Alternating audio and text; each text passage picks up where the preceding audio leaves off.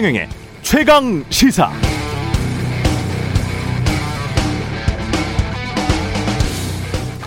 이탈리아가 승부차기 끝에 잉글랜드를 꺾고 2020 유럽 축구 선수권대 정상에 오르자 이탈리아 전역이 축제 분위기에 빠졌다고 하죠.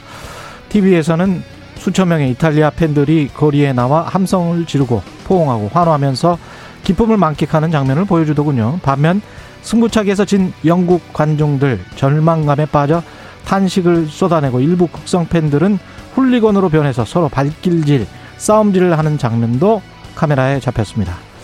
영국이든 이탈리아든 관중들 대부분은 마스크를 쓰지 않은 상태였습니다. 갑자기 저 사람들은 백신 다 맞았을까 그런 걱정이 들었습니다.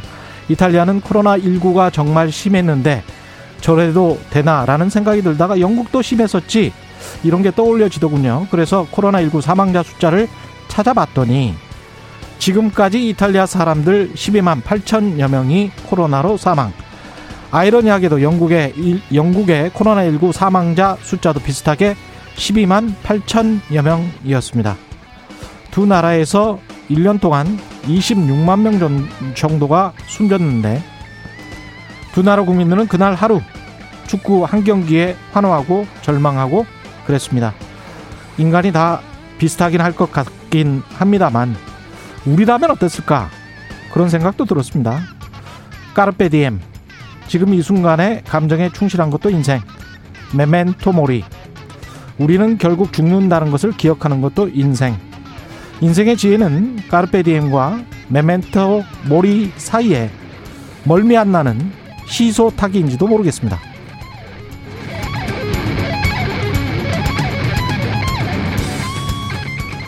네, 안녕하십니까. 7월 14일 세상에 이익이 되는 방송 최경련의 최강시사 출발합니다. 저는 KBS 최경련 기자고요. 최경련의 최강시사는 청취자 여러분과의 적극적인 의견 교류를 지향하죠. 짧은 문자 오시면 기본자 100원이 드는 샵9730 무료인 콩 어플 또는 유튜브에서 최강시사 들어오시면 들어오셔서 의견 보내주시기 바랍니다.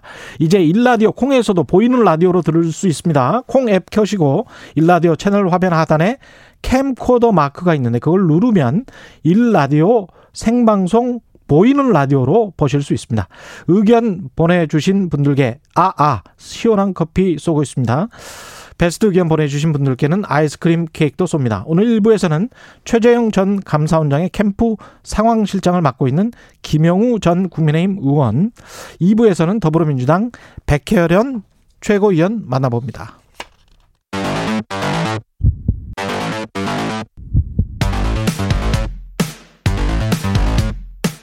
오늘 아침 가장 뜨거운 뉴스 뉴스 unboxing 네, 뉴스 unboxing 시작합니다. 민동기 기자, 김민아 시사평론가 나와있습니다. 안녕하십니까? 안녕하십니까? 아, 3부에서는 이준석 국민의힘 당대표도 나옵니다. 예. 코로나 이야기부터 해야 되겠네요, 오늘도. 예.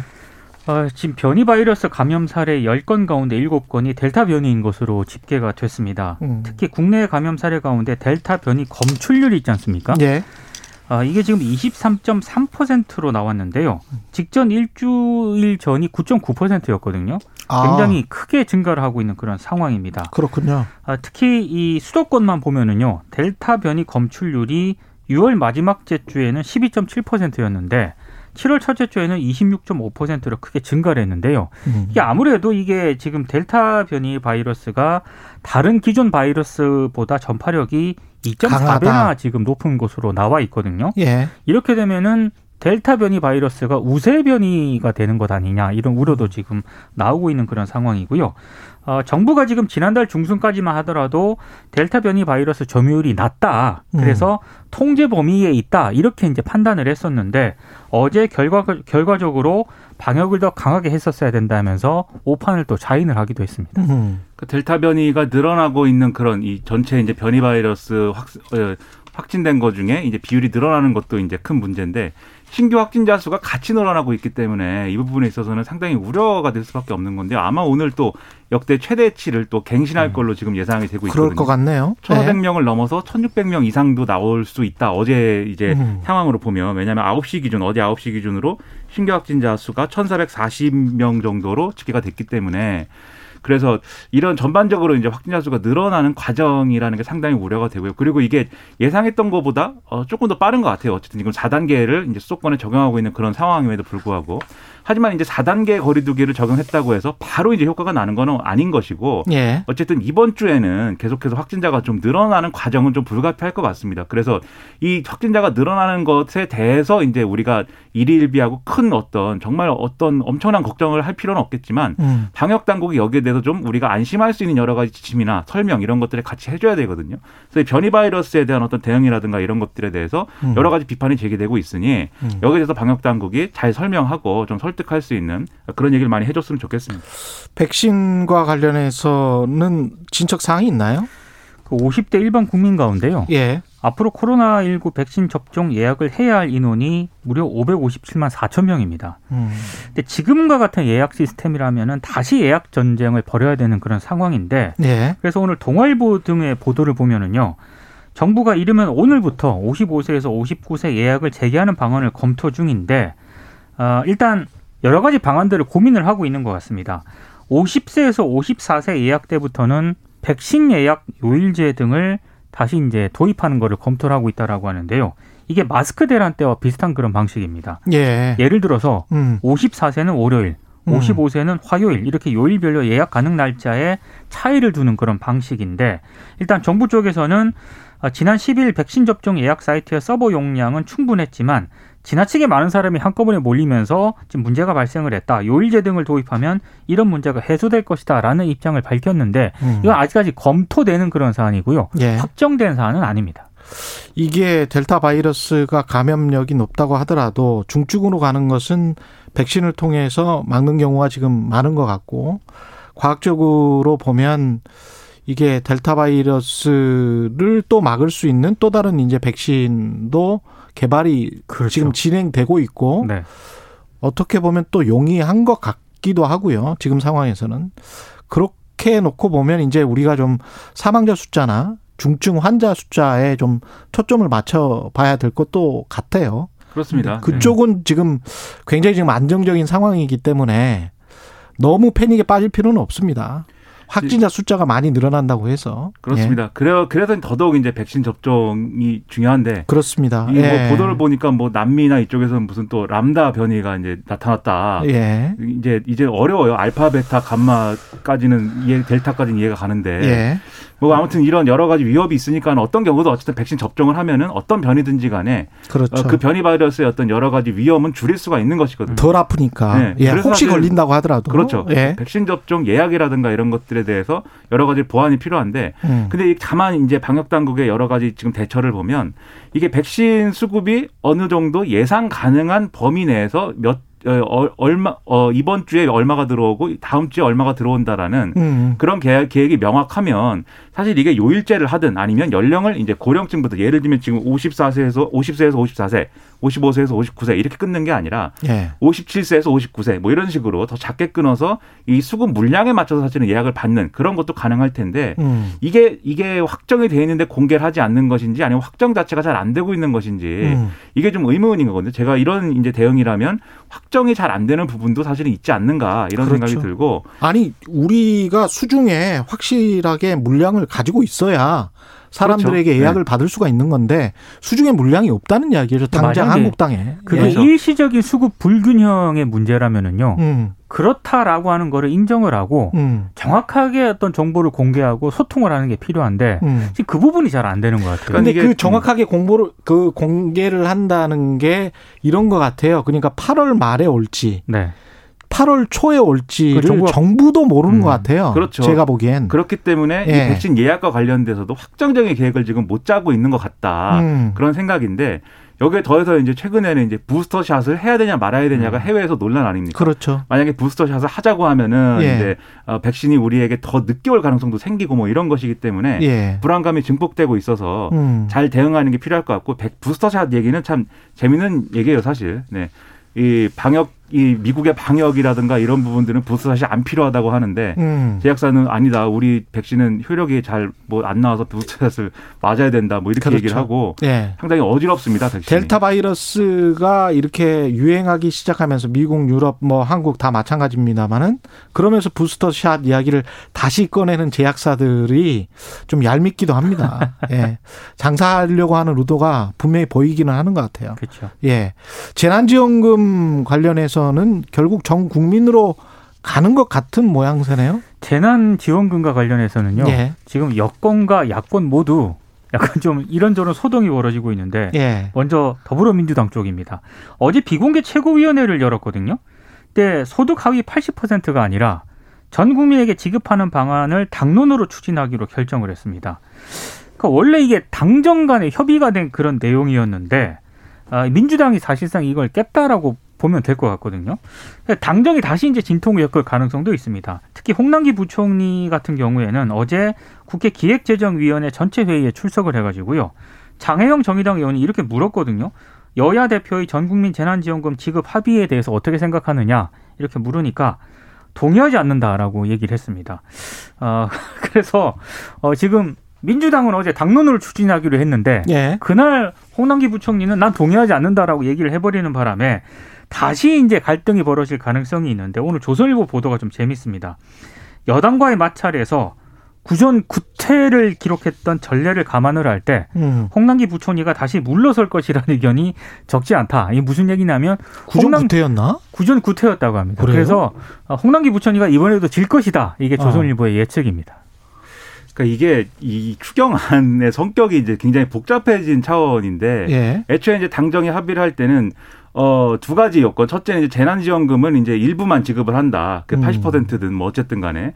그리고 두 번째로는 그 추경안의 내용을 확정할 때는 지금 이제 코로나19 상황이 이렇게 심각하지 않았던 거죠. 예. 그래서 이 추경안의 내용을 수정하자는 거에 대해서 사실은 지금 두 가지 쟁점이 있는 거거든요. 하나는 전국민 재난지원금을 코로나 상황과 관계없이 어, 이 좀, 이 100%를 다 주는 방안으로 했으면 좋겠다라는 게 그동안 여당 내에서 이제 불거졌던 논쟁이고 그걸 이제 의원총회를 통해서 그걸 한번 수정하는 방향으로 한번 논의해 보자라고 이런 논의하는 과정이 있었던 겁니다. 그래서 이거는 코로나19 상황과는 관계가 없이 진행된 것인데 그런데 코로나19 상황 때문에 또 추경안을 수정해야 될 필요가 생긴 거죠. 그렇죠. 추경안은 이제 내수진작에 애초에 내수진작에 방점을 찍고 이제부터는 회복이다, 경제 음. 회복이다 이렇게 가였던 건데 지금은 피해를 보는 자영업자들에 대해서 지원을 늘려야 된다 이렇게 그렇죠. 얘기가 되는 거잖아요. 예. 정작 추경안에 들어있는 음. 이 자영업자들에 대한 이 손실보상에 대한 이제 예산이라는 거는 음. 6천억밖에 안 돼서 음. 지금 상당히 그걸로는 모자라다 이렇게 얘기가 되고 있기 때문에 이 부분은 홍남기 부총리가 좀 이제 예산을 늘리는 것에 일부 동의할 가능성도 있는데 그렇게 되면 음. 어쨌든 추경안은 일부 수정한다는 논의로 가는 거 아닙니까?